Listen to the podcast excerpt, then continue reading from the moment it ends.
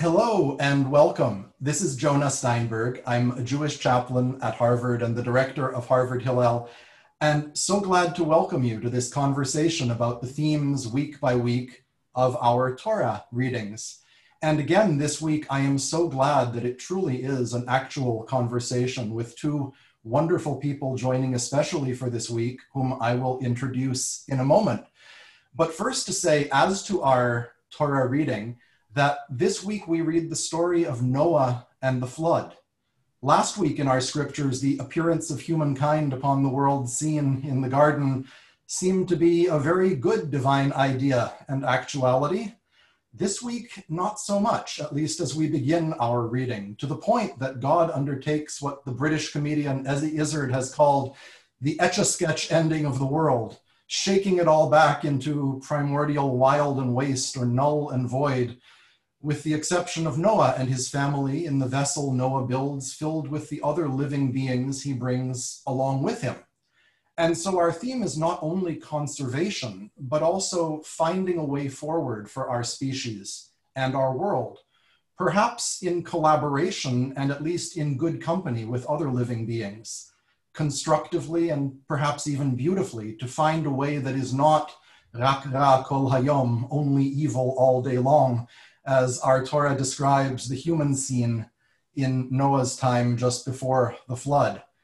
With me to think about this are Professor Neri Oxman.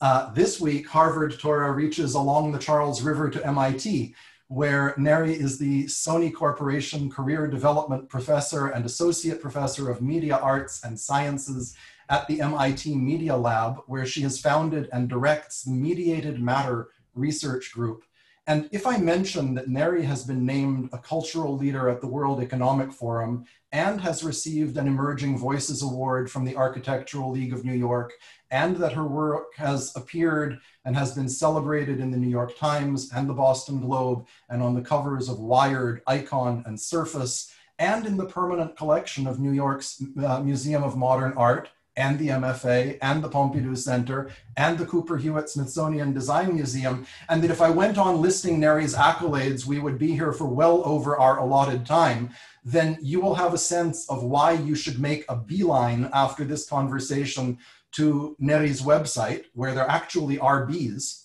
and to the many videos you can find online in which Neri and her visionary work are featured. And this week, Harvard Torah reaches also all the way up to Alaska, where Harvard College student Ariel Silverman, here with us as well, has been working this semester at trying to protect a community of beluga whales from the ravages and the dangers and even the gawking interest of our human species. Up there in Cook Inlet, as Ariel has written, there is an enduring struggle to balance developing natural resources while protecting the watershed's biodiversity, along with its tourism and fishing industries. To date, Ariel, you've observed the scale has tipped in favor of development. So perhaps let me begin with that sense of urgency. There is a cataclysm in the Torah reading, after all, and, and a question about time it strikes me that the whales you're working with, Ariel, and the beautiful creations you bring into the world, Neri, are both in their ways, from the perspective of most of our day to day lives, exotic. And so I find myself wondering if what you do, Neri, and how you do it can possibly gain purchase swiftly and broadly enough to be of any consequence for the beluga whales of Cook Inlet and other communities of creatures like them. It, it, seems like a question out of keeping in that there's such a wonderful sense of calm in your work, Neri. But since there's also urgency in our ecological landscape, um, let me ask you, first of all, what you're working on these days. And if it's not an unfair question, if you can imagine it reaching eventually somehow to places like the one where Ariel is. Thank you so much, Jonah. Um, I'm sandwiched between the best parashot there are, right? Uh, Bereshit and Jonah.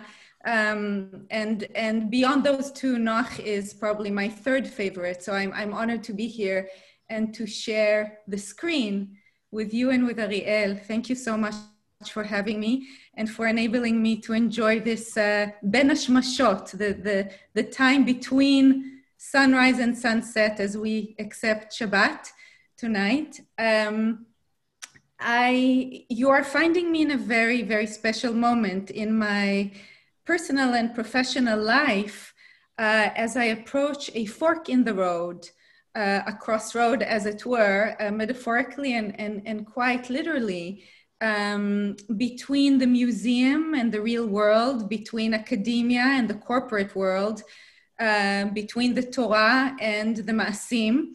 And, and I think it, it, it you're finding me in this moment, which is why it, it was so very important for me to, to get on this conversation with you and with Ariel, uh, because uh, I am personally now in, in the process of forming a company that will help us translate some of the research that we've carried on over the past 20 years at MIT and beyond uh, to the real world, uh, reaching out to, to the poles, um, uh, again, metaphorically and literally, uh, and to the whales.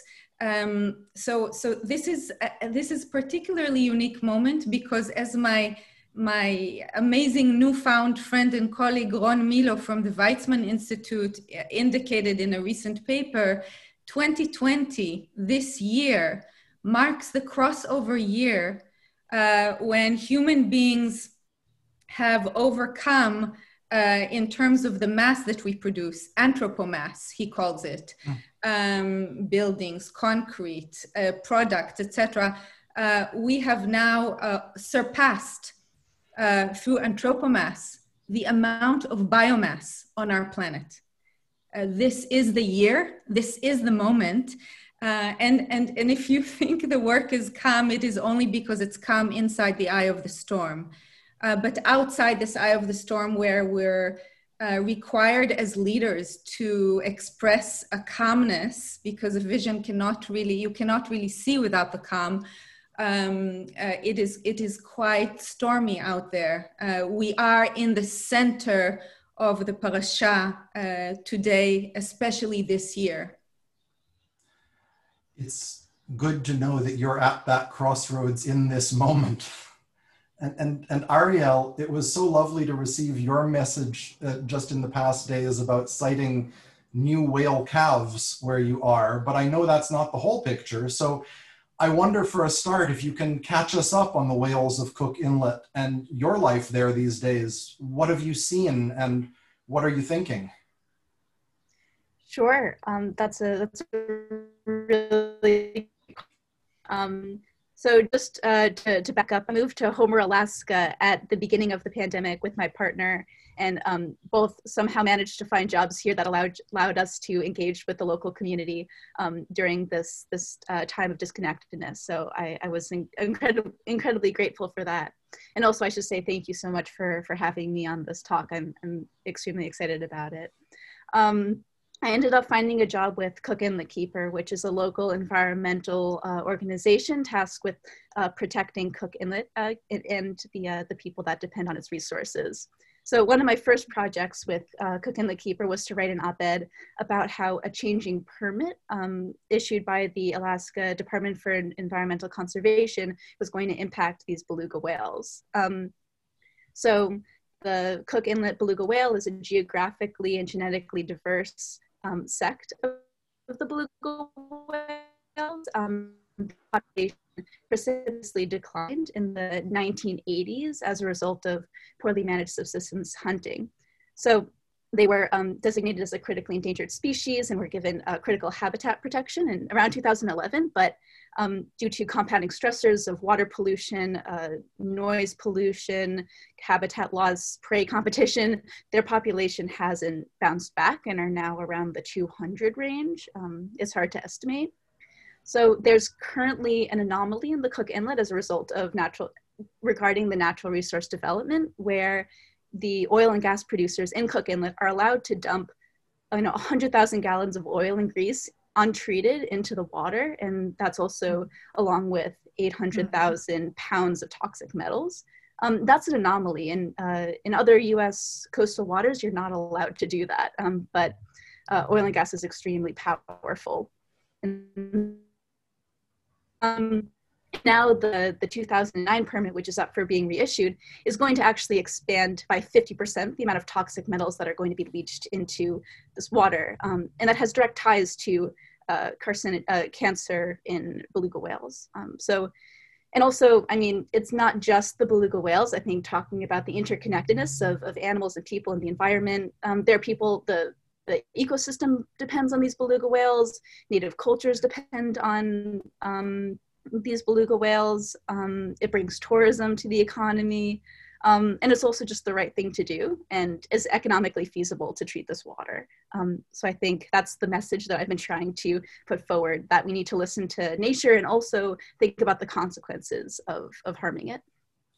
Let me follow up on that for a moment with you, Ariel. This may be a sort of fanciful and certainly an anthropomorphic notion on, on my part, but I can't help thinking that if the whales you work with in Cook Inlet could see what NERI does, they might take heart. And so, as NERI is at this juncture of, of thinking of reaching up toward the pole, um, I wonder if you can imagine her work reaching somehow to where you are in time and, and how you would wish to see that. Hmm. Um, well, I think there is something incredibly uh, mystical about them. They're whales just in general are extremely intelligent. They um, mm. have parts of their brain that's developed be, uh, in terms of working together and communicating mm-hmm. that we don't have as people.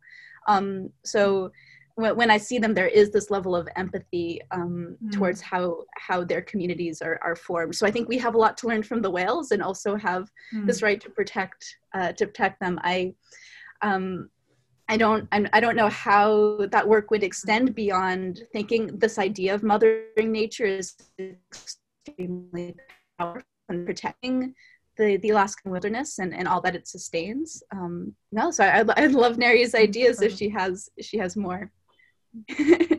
yeah, I, one, yeah, yeah. Please. Sorry, Jonah. No, no, no. Go ahead. I, I mean, Ariel is, is doing such wonderful work with such uh, humongous creatures, and here we are at the lab uh, working with bees and silkworms, right? Um, but what's interesting, uh, we've watched this past week uh, this incredible um, uh, witness documentary um, by David Attenborough. I'm sure you, you, you yeah, Ariel is is uh, is smiling. Um, and and David Attenborough put together this incredible witness statement. He calls it about the the world, you know, 80 years from now, and projecting uh, uh, from where we are to where we're going. Um, and in, in in that show, he speaks about how since the 1950s, uh, animal populations have more than halved, while the domestic birds, for example, uh, have skyrocketed because we humans consume them. So 70%, he says, um, of the mass of the birds on the planet are, are domestic birds today. Uh, we humans are make up a third of, of the mammals on the planet. Uh, and, and out of that, um, uh, uh beyond what we augment for our own food purposes, uh, meaning this is indeed, unfortunately, has become a human-centered planet. And this is a, a, a, good, maybe a good important point to discuss. Beyond that, there are 4%, and, and I believe that I believe the quote is from mice to whale.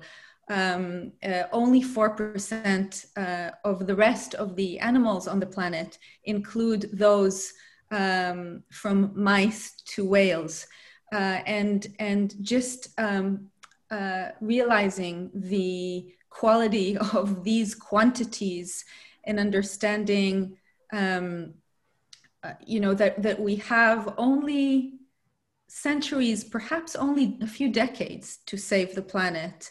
Uh, um, uh, you know and when i think about my own daughter who's only a year and a half uh, and what the world might be like when she enters her the age that I'm at now, um, the, the, projections are extremely, extremely um, uh, disconcerting and, and worrisome. Uh, and so, whether it is a silkworm or a whale, uh, there is always there is always so much to be learned from these organisms. Actually, in Parashat Noach, um, and I read through the parasha in preparation for this wonderful conversation uh, I was surprised to discover, you know, you, you always learn something new when you read, reread Parasha, uh, no matter how many times you read it, which makes it so good. Um, it says uh, about the animals that God asked Noach to bring the animals onto the onto the teva. Uh, the animals, uh, uh, ish v'ishto, meaning why, man and woman, husband and wife, um, when he's referring to those animals. And I thought, well, how wonderful uh, that kind of uh, equality in the parasha itself uh, between the organisms and humans. Unfortunately, this is not the case today. We, we live in a human centered world.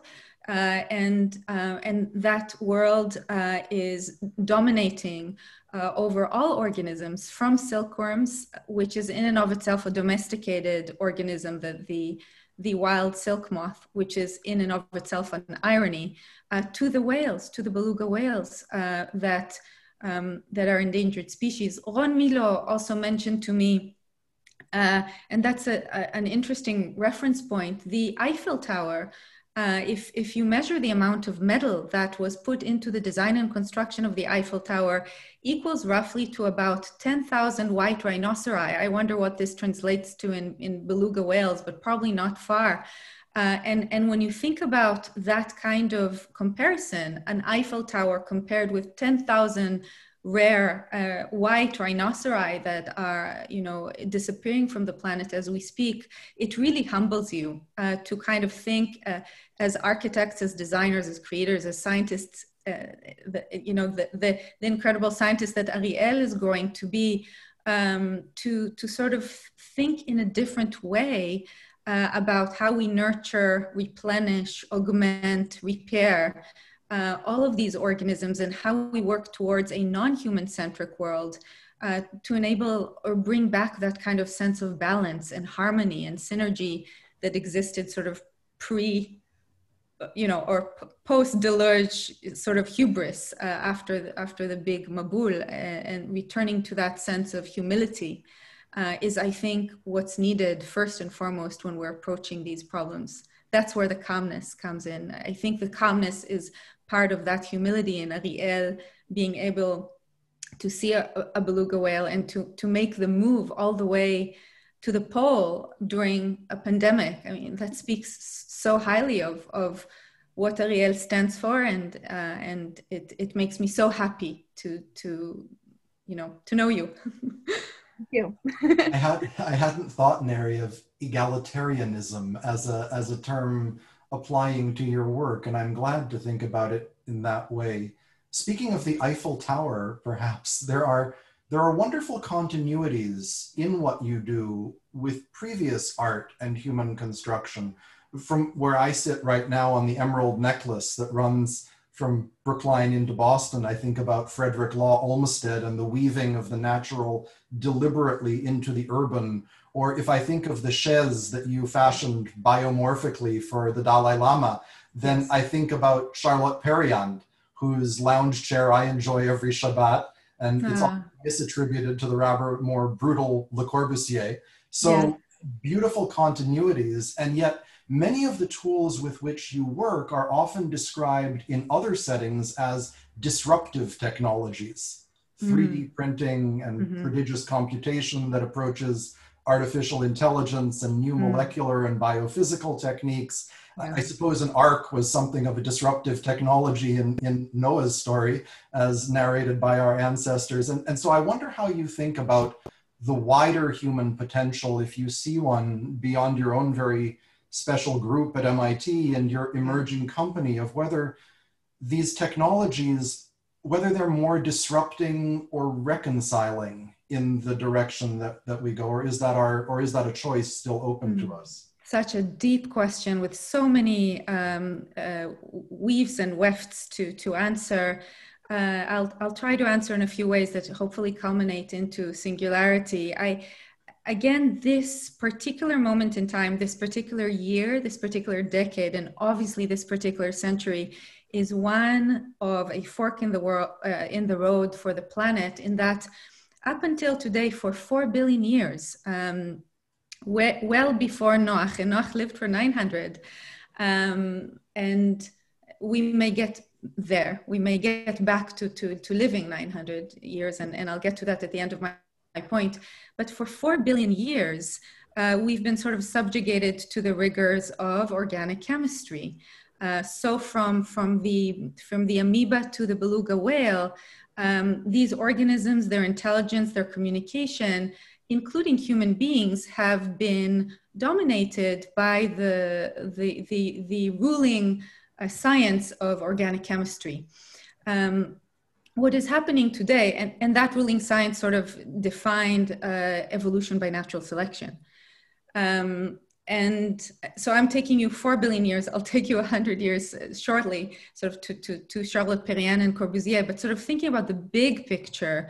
Uh, what is different from in this year than the past four billion years? Well, we are now at a point as architects and designers where, and engineers, uh, where we can design organic matter. And by the way, inorganic matter to emulate, to replicate forms of intelligence, uh, think DeepMind and obviously AI, the, the incredible renaissance uh, with regards to AI, um, that will, I believe, um, uh, inform uh, evolution in the coming centuries.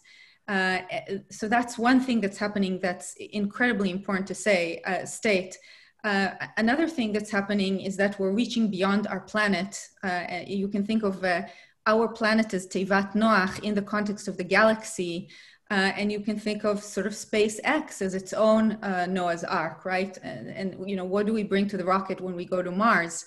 We, you know, what what kind of organisms do we choose to engineer for the visit to Mars? Clearly, organic life is insufficient or will not be able to be sustained on these uh, extraterrestrial terrains. And so, this culmination of moving beyond or beyond or moving towards the ability to design to transcend organic matter with our ability to now form new kinds of civilizations that are uh, multi-planet species based or uh, civilizations is is again incredibly humbling. And and you find that notion of tivat noach extremely uh, self there's a lot of self similarity um, between the various cases uh, I think that we are that that's where the, the the term mothering nature and sort of looking back in order to look forward disrupting in order to find calmness these for me are the same things. Uh, uh, you're using the word disruptive technologies. Um, those disruptive technologies are sort of moments of that that require insight but i would say everything is the same and everything is different at once. You know we we have changed so much as a species and yet you know the, the 34 or so shakespeare plays still apply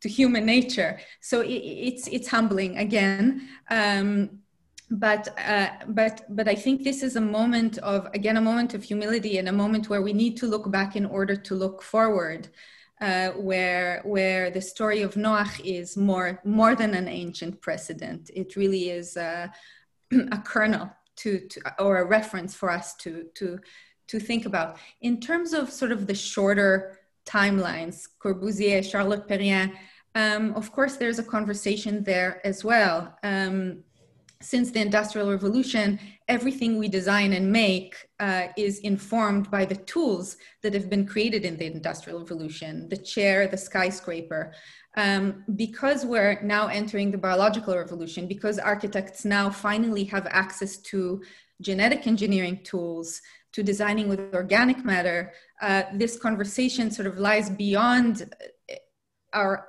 ours and and, and the great modernists to include uh, how you know how do we think about furniture for example to use the example of the chaise that uh, that can decay by design, a kind of a chaise that can turn into another organism that can feed nature, replenish, etc.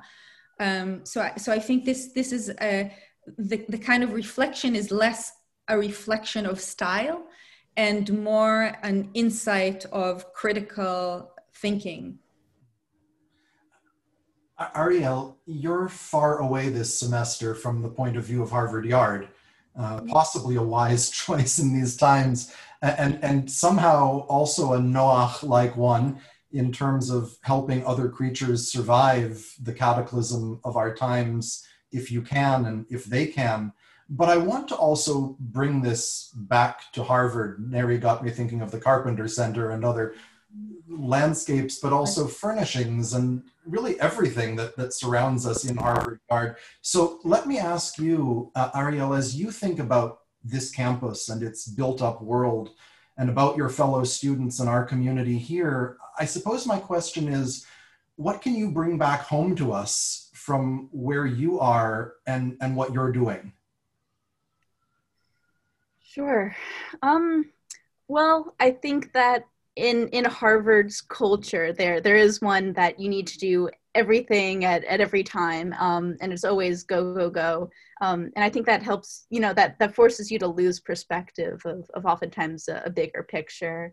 Um, and I think a lot of students are are, are less happy uh, because of it. I think um, on a personal note, I've I've been able to engage a lot more in nature um, and enjoy that very much, and also uh, experience what it what it can benefit you, and also how how it is hurting these massive extinction. And um, you know alaska's forests burn more acreage than california does. That's something people don't really acknowledge because it's so rural. But um, so I hope coming back to Harvard, I'm, I'm going to be able to bring that perspective and implement it into my own life to, to make sure um, I'm making the right choices for me, but also, um, you know, have maybe this understanding of a different part of the country that I could apply. Um, yeah. You know, if I think of the pressures of the Harvard culture, you know, in mm-hmm. preparation for this conversation, Neri, and thinking about the Tower of Babel, Migdal Bavel, which follows Noah and the flood in this week's Torah reading. You shared with me an article of yours in which you described your own process and a potential process for all of us, perhaps, as driving continually and productively around an energy cycle, so to speak, a la Krebs, mm-hmm. from art to science to engineering to design by way of information, knowledge, utility, behavior in a circle through the domains of culture and nature. If we think about the biblical story of Migdal Bavel, about the Tower of Babel, then the problem in the words of that story is that their towering ambition, the people are all of Devarim Achadim, one mm. vocabulary, uh, mm. one all too common lexicon or frame of mm. reference. And the divine solution is to mix things up, livalbel, to shake up the picture with baffling or babbling diversity. Uh, I wonder how you think about the hazard of devarim achadim, of hmm. humankind in our globalized world with pressures toward conformity, adopting a monolithic way of thinking and articulating even a monolithic way of being, perhaps. Mm. What a dull world would it be yeah. uh, without the ability to sing to the whales, right? What a dull world, what a dull existence uh, would it be without the ability to to look at the ant and say, as Raika, my little one, says, "Hello, aunt Hello, aunt and it's just again it's just incredible to watch what we are born with and how we find adulthood later in life i, I think and, and one should never lose that kind of beginner's mind the the ability to speak no language and yet all languages at once. You know what do you need more than the ability to laugh to cry and to think. Beyond that you don't really need much. Uh, language it can come you learn it but empathy it's it's something you know that is character based that is normative that is not about uh, this additional technical skill. So i think there is so much to learn and i'm learning every day um, from uh, looking into nature and, and, looking into my own child and my students my colleagues uh, how to speak multiple languages at once. Um, and when that uh, it's it's a little bit like the moment where all the orchestra you know the orchestra prepares for the symphony and you hear uh, all of the uh, the, the, the the players tune their instruments to a single big balagan big bilbul that is just so much fun and so wonderful. You know something great is going to emerge. And i think we all should reach for that kind of um, uh, we should all sort of love, learn to love and to appreciate, have more appreciation for that dissonance because it brings so much harmony on the other side. For more practically, the, the, the Krebs cycle of creativity is one that I've worked on for several years and trying to, when I came to MIT, I was sort of, I, I was given, you know, the lab's Bible, which was here are four quadrants uh, art in, in the Northeast, uh, science in the Southwest, and engineering and design sprinkled in between. And, you know, and, and if you're a citizen of one, you are a tourist in the other. And I thought, why? Why is that? Why can you not uh, um, create a kind of a vertical microscope where when you're looking as a material scientist at material properties, you can just change the lens and look at the behavior of, of whatever it is that you're seeing under your lens. And so the age of an entanglement, which is the essay you're referring to, I wrote as sort of my treatise to, for, for and of um, a kind of a manifesto towards under, understanding the disciplines as, as a singularity and understanding that the input for one discipline can become the output for another, meaning as a scientist, we tend to transform information into knowledge. As an engineer, we take this knowledge and we transform it into utility. The designer then takes that utility and applies it to practical translations in our culture. And the artists look at that culture and formulate new perceptions of our reality. And then, if you believe in the Cinderella moment, the 12 o'clock, where Picasso met Einstein, which I will never, I will always believe was the case, despite the fact uh, then you can really sort of have sort of science be inspired by art. And, and I think Migdal Bavel is, is another story of sort of the first and a, a kind of a first and also a prophecy of, of human nature. Again it's it's the hubris. It's it's sort of being blinded by the ambition to the point where you you sort of forget how to forget. You forget how to enjoy not knowing you forget how to enjoy you know that that bilbul uh, and and so I think we need more of that, especially now uh, in in the age of pandemics and climate change. We we could go on and on, and and I feel as though we must, and yet it's also so poignant that this conversation is happening on the verge of Shabbat, and you know, in some cases, turning off the technology for a while, and in any case, uh, taking a breath.